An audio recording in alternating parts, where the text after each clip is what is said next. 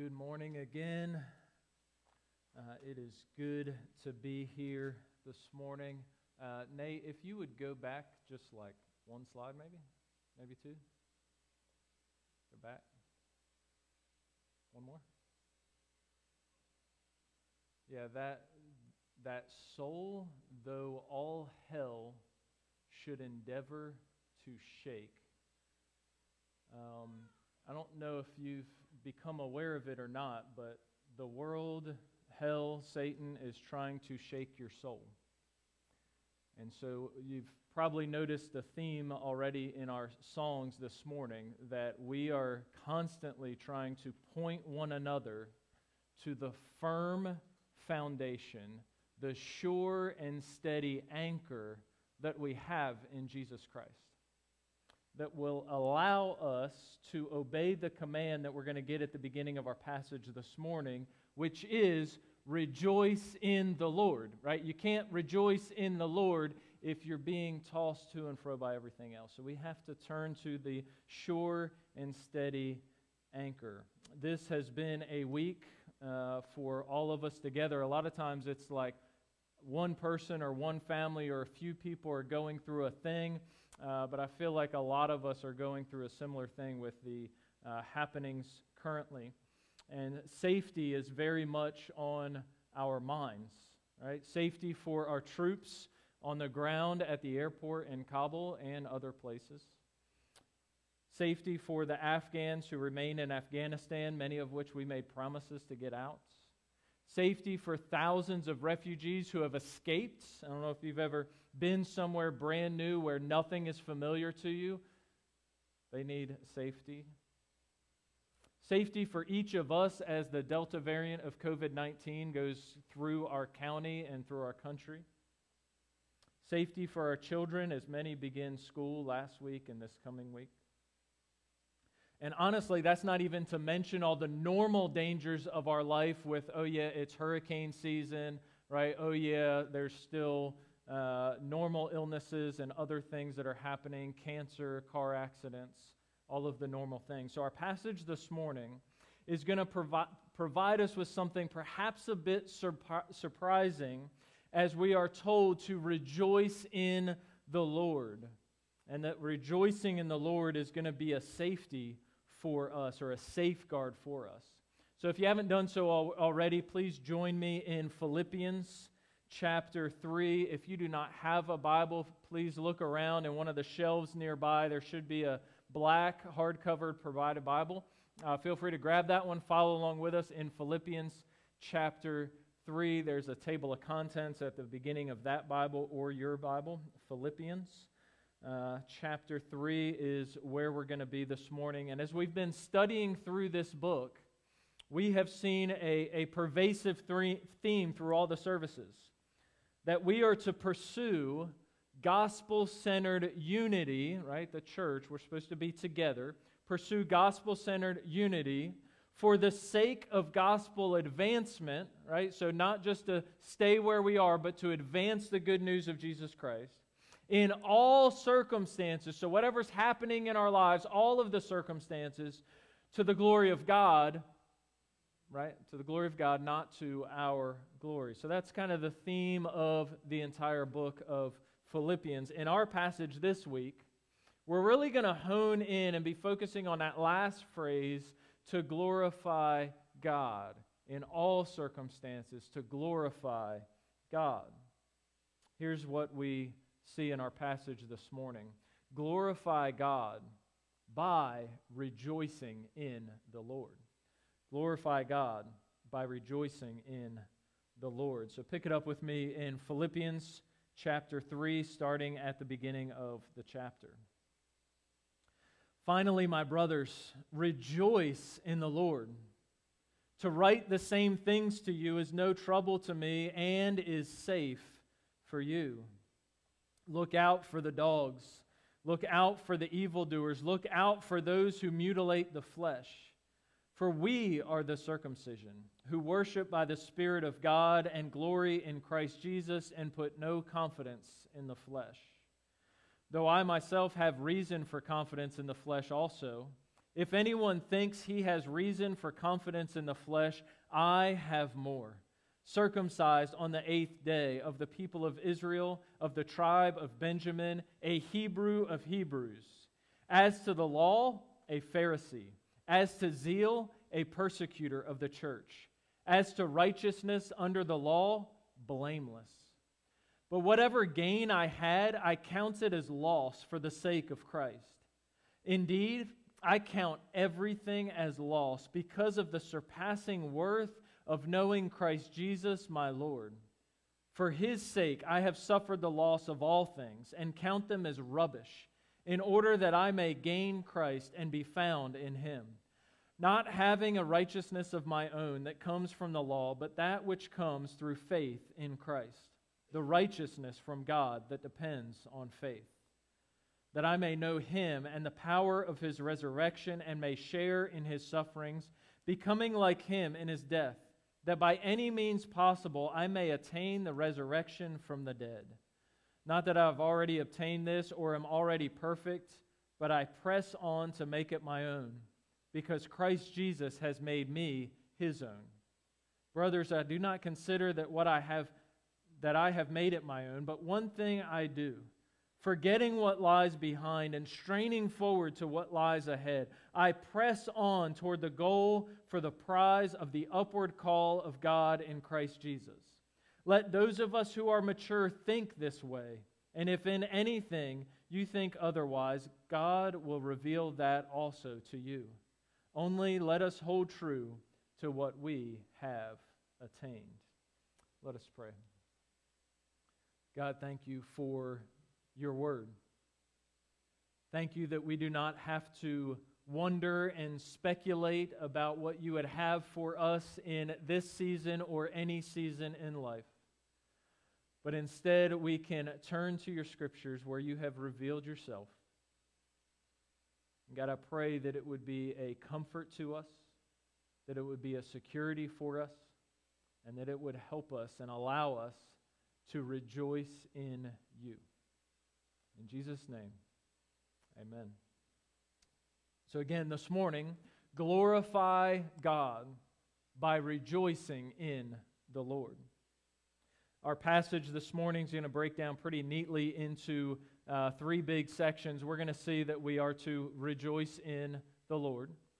We're going to see that we are to place our confidence not in yourself, but in Christ and that we are to press on to the upward call of Christ. So, first, from verse 1, rejoice in the Lord. Paul says that rejoicing in the Lord provides for us safety for the long haul of the Christian life. The Apostle Paul's instructions in chapter 3 and verse 1 are very simple rejoice in the Lord. And Paul knows that he has told them this instruction before. Perhaps he said it verbally. Perhaps he's alluding to some of the joy and rejoicing he's already been talking about in this letter. I'm sure he also knows that he's going to say again that they are to rejoice in what we would call chapter 4. In chapter 4 and verse 4, he's going to say this Rejoice in the Lord always. And again, I will say, Rejoice. So, Paul is being very repetitive about his instruction to Christians that they are to be rejoicing in the Lord. And Paul knows he's being repetitive. Notice what he says to write the same things to you, that's no trouble for me. I'm not concerned about that. I love this. The Apostle Paul is not concerned about being repetitive in his instructions to the church. So often in Christian ministry, especially in our context, we're trying to be creative, we're trying to be new, we're trying to do the next big thing. So often we just need to focus on being faithful. And it's okay at times to be repetitive. Paul says repetition is no trouble at all. And notice what he says at the very end of verse 1. He also says, and it is safe for you. You may have a slightly different English translation, and it says that, that this is a safeguard for you. This is something that can protect you. Paul says that the repetition of encouraging one another to rejoice in the Lord is a safeguard for the people of God. To remind one another to rejoice in the Lord provides safety for the Christians individually and safety for the church. Now, I've learned in life that there's at least two different kinds of safety, right? So we think about safety. There is safety that allows me to stay still, and there is safety that allows me to move forward into danger. I've learned this lesson not through some like intense study of the scriptures, but just from my experiences in Iraq and Afghanistan. You see, big bases with high walls and sandbags and HESCO barriers and all those things, that is safety, at least allegedly, to stay still to stay in one location for a long period of time. But there are other types of safety that allow us to move out into danger. That may be a platoon of armed Marines walking with me. That may be artillery support to cover us. That may be air support overhead. These are things that provide safety to move out into danger. But what does that look like for the Christian? Paul says that rejoicing in the Lord and regularly encouraging one another to rejoice in the Lord provides a safeguard for us. It's safe for us.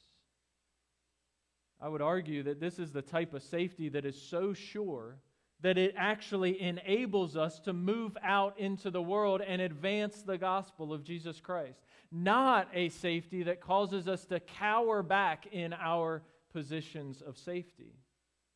Safety that enables us to move towards hurting people, not away from them. Safety that allows us to move towards those who are ensnared by sin, not away from them. Safety to move towards the brokenness of this world, not away from it. It allows us to obey the instructions of the Lord Jesus to take the gospel to the nations. That's what we're called to do. Jesus told his disciples at the end of his life, Go therefore and make disciples of what? All nations. All nations. This is the type of safety that allows us to do that. We can even take the gospel to really hard places like Afghanistan that we prayed for this morning. Places where taking the gospel is illegal, which there are many of those in the world places where taking the gospel could land us imprisoned for the gospel, just like the Apostle Paul is as he is penning these words. It even gives us safety to go to places where it may cost us our life, just like it eventually cost the Apostle Paul his life. For you, it may be taking the gospel to scary places like to your uh, coworkers it may be places like the barracks on Camp Lejeune or New River. It may be taking it to uh, other people in your apartment building, those people that you see passing every day to and from your car. It may be walking down the street if you live in a neighborhood to go to those who are far from Jesus, even though they live right down the street. Rejoicing in the Lord gives us a safety to move towards these hard places as one writer and speaker says, all the easy places, we've got those covered, right? All the easy places for gospel advancement, those are covered. It's the hard places that are left.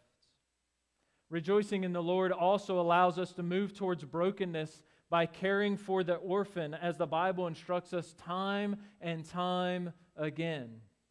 To bring the hurting and the broken and the sick and the difficult into our homes to love them as though they're our own children, to show them the love that God has shown us. So, what has robbed you of joy this week?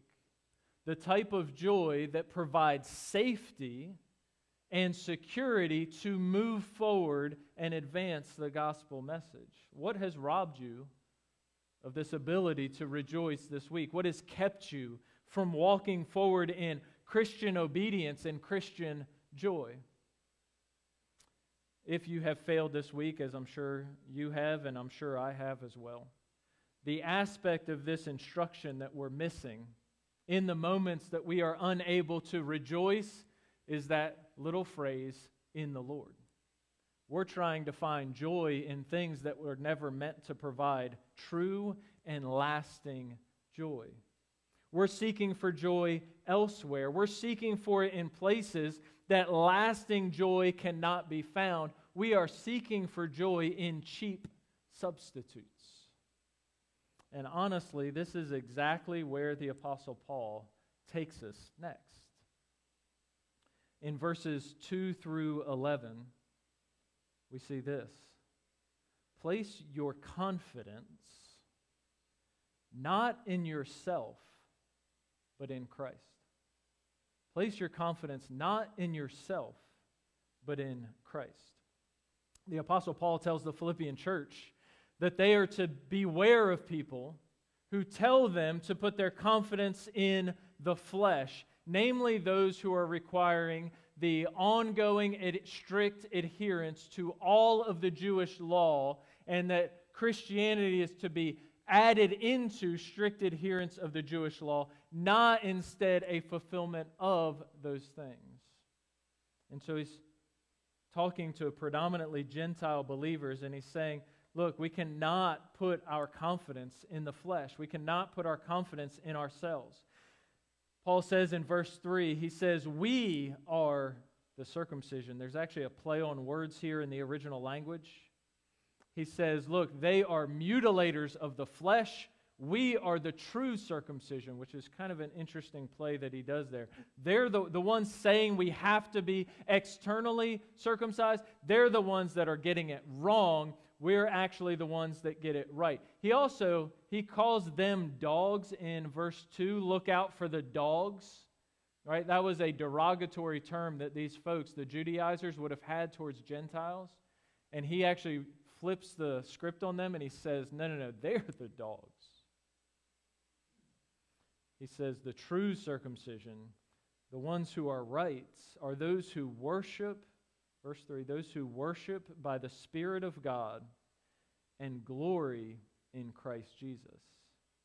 In this, Paul says that those who advocate for this external religious activity, but who miss the Spirit of God and the glory of Jesus Christ, that is fake religion. That is false religion. Those who worship God by the Spirit of God and the glory of Jesus Christ, that is real and true religion. He goes on to say, instead, we are to put no confidence in the flesh, no confidence in our abilities. Now, honestly, the Apostle Paul takes a little turn here that's initially surprising to me. Maybe it is to you as well. I, I would think that he would look at the Philippians and he would begin at this point to start to point out their failures, right? Hey, don't put any confidence in the flesh because look, your flesh has failed this week, right? Your flesh has failed you, and here's all the ways that your flesh has failed you. So don't put your confidence there. Put your confidence in Christ Jesus, who never fails. Right? That would have been a good place for the Apostle Paul to go, potentially. And there is truth in what I just said, but that is not where Paul goes in this passage. Instead, the Apostle Paul starts talking about his success in the flesh, his reasons that he could put his confidence in his own flesh if that were a worthy endeavor at all. He points out to his earthly, outwardly religious success. He talks about his birth into the people of God, the Israelites. He talks about that he was born into the tribe of Benjamin. He points to his religious activity, his zeal, his gains that he did before he knew Christ. But then notice what he does about all of those things. He says that his religious actions done apart from the Spirit of God and the glory of Christ Jesus, he calls all of that loss in verse 7. He calls it loss.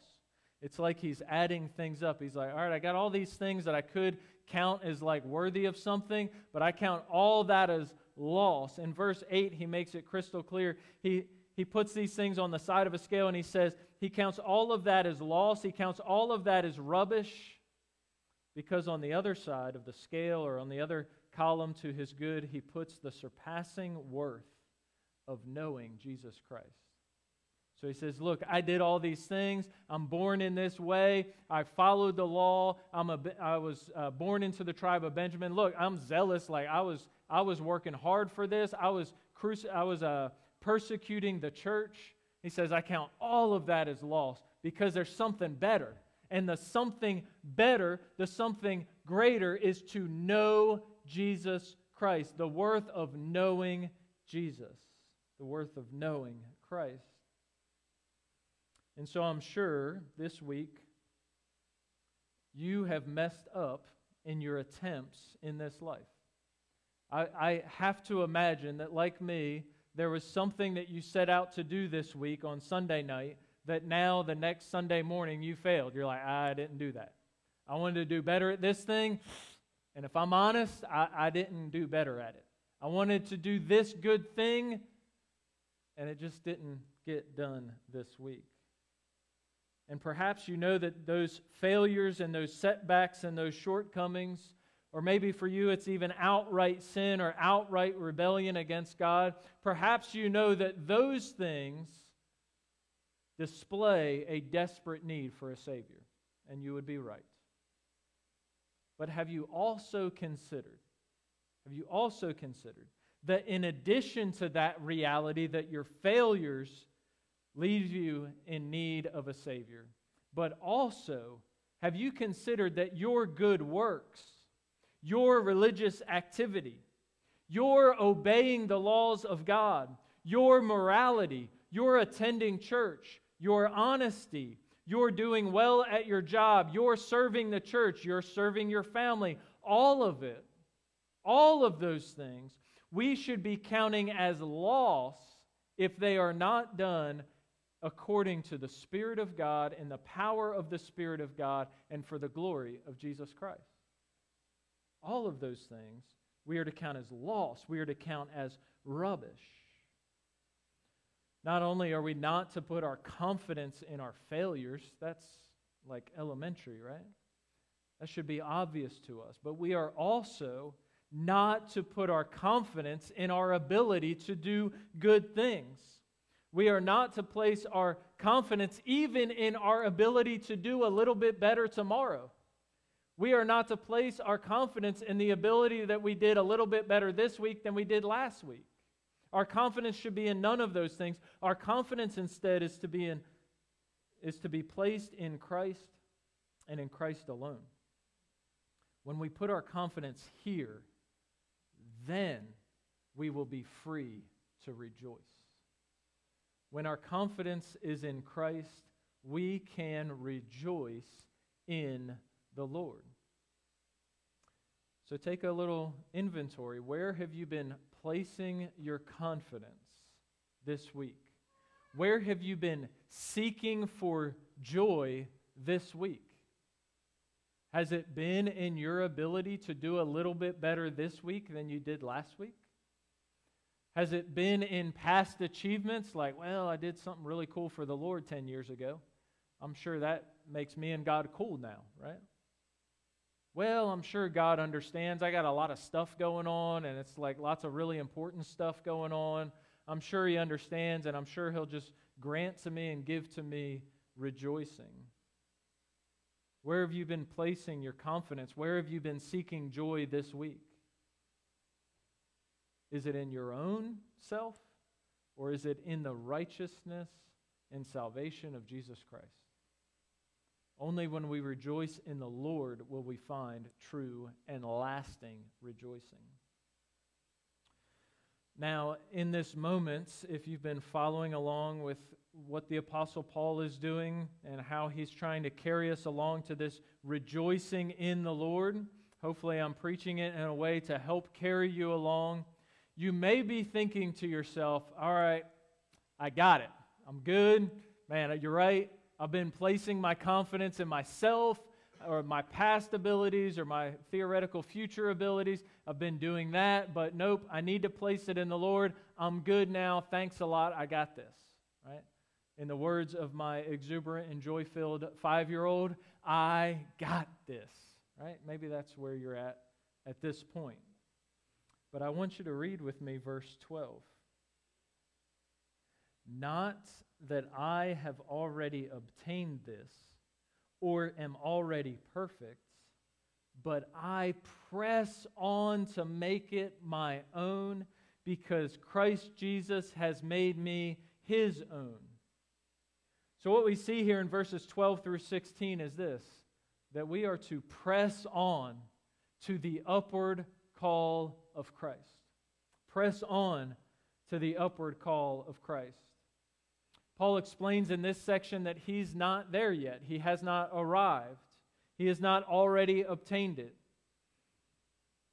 He is still striving. The things that he is calling the Philippian church to do, and by extension, what he is calling us to do, he has not yet gotten it. He's not yet attained it. He's pressing on to it, and he would encourage us to do likewise. Read with me again, verse 14.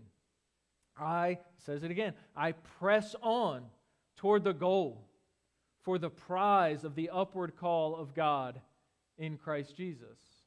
So Paul is pressing on to something that he has just said that he cannot earn on his own. He is straining forward to a righteousness that he himself cannot achieve apart from Jesus Christ. It kind of goes along with uh, the passage a few weeks ago, right? Work out your salvation with fear and trembling, for it is God who wills and works within you. Right? We work in faith that Christ is working in us. Now, this may sound like a contradiction, but it is not. We are to keep our eyes fixed on Jesus. We are to keep our eyes fixed on others who are walking with Jesus, and we are to strain and strive and work forward to the upward call of Jesus Christ. Christ is our firm foundation, that which we can stand on, but He is also our hope that we look forward to. The authors of Hebrews says uh, He is our founder and perfecter of our faith. Christ is our mighty fortress that we can run into and be saved, as we see in the Psalms. But he is also the one we are to witness about to the ends of the earth. Christ is our sure and steady anchor that we just sang about. But he is also, we also sang in that same song, he is the shore of our salvation. He is that which we are going to. So, are you bombarded this week with thoughts of safety? Like, how can I, how can I achieve safety for me? How can I achieve safety for my family? How can I truly have safety? We must realize that safety is found in the Lord. We can have true rejoicing if we find it in the Lord. When our confidence is in the Lord, we can rejoice in the Lord repeatedly be encouraged to rejoice in the Lord. Repeatedly encourage others to rejoice in the Lord. Now, I would encourage you to not be trite in doing this, right? So if somebody walks up to you this week and says, Hey, my mom just passed, that is not the moment to say, Rejoice in the Lord, right? That's, that's not the place. First, listen, hear, commiserate, Jump into that. Feel the feelings. We talked about this last week. Feel feelings with them. But the goal that we're moving one another towards is this deep seated rejoicing in the Lord. Okay? We're also not talking about a fake, throw on a fake smile and act like everything's okay and, and we're just kind of faking it. No, no, no. This deep seated joy. So you may have a scowl of determination on your face, or you may just have a resting face that doesn't look like joy. I suffer with that affliction as well, right? And so you may just have that, but a deep seated joy that there's a hope that Christ is working in our jacked up, messed up world. We are to put no confidence in ourselves, but instead to place our faith and our hope and our confidence in Jesus Christ. And in all of this, we must know that we have not yet arrived. There is no place in the Christian church for the person who says, Yep, I'm good. I, I used to sin. Like 10 years ago, I sinned, but now I'm good. I've got this. Because the Apostle Paul, as he's sitting in prison, hero of the faith, wrote 13 letters that we have in our New Testament. He says, Look, I haven't yet attained this. And he's an old man at this point. So at no point are we to say, Yeah, yeah, I'm good. I've got this, right? We are constantly striving forward, pressing on to the upward call of Jesus Christ. And in all of these things, remember, the Apostle Paul is writing to a church. He's writing to a group of believers, a gathering of believers. We must remember we're not in this alone. You have a church family. If you do not officially have a church family, join with us, covenant with us. If you're like, eh, y'all do some things weird, do you have another church in town that you could recommend? We can help you find another healthy church in town. I'd rather you in a healthy church in town down the street than for you to give up and not go to church.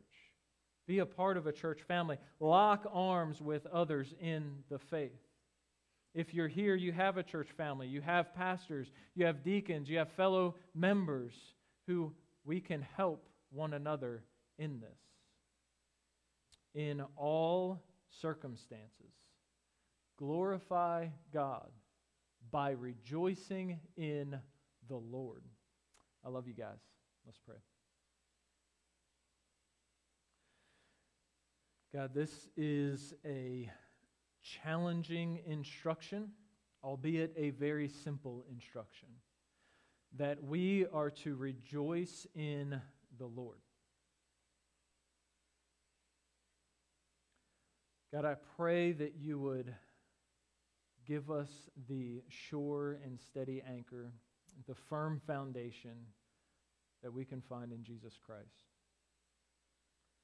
God, for those who are here who have never initially placed their faith in Christ, who have been living life on their own accord and, and trusting in their own merits and their own abilities.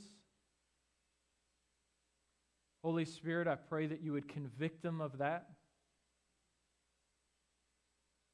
and that they would turn and trust in Jesus Christ. God, for the Christian here, the one who has made that initial com- commitment, but man, over the past few weeks has just wavered in it and has tried to go back to earning it. God, that you would reawaken their hearts to you. That they would take their eyes off of the earthly things, that they would take their eyes off of all the dangers of this world, and they would look up and strive on to the upward call of Jesus Christ. God, we love you. In Jesus' name, amen. We turn at this point in the service to a time of response. And so uh, the musicians are going to come up, and Eddie's going to come up as well. Uh, Eddie's going to introduce us to uh, the um, partaking in the Lord's Supper, and uh, we're also going to sing some songs together. So begin to respond this morning to the teaching.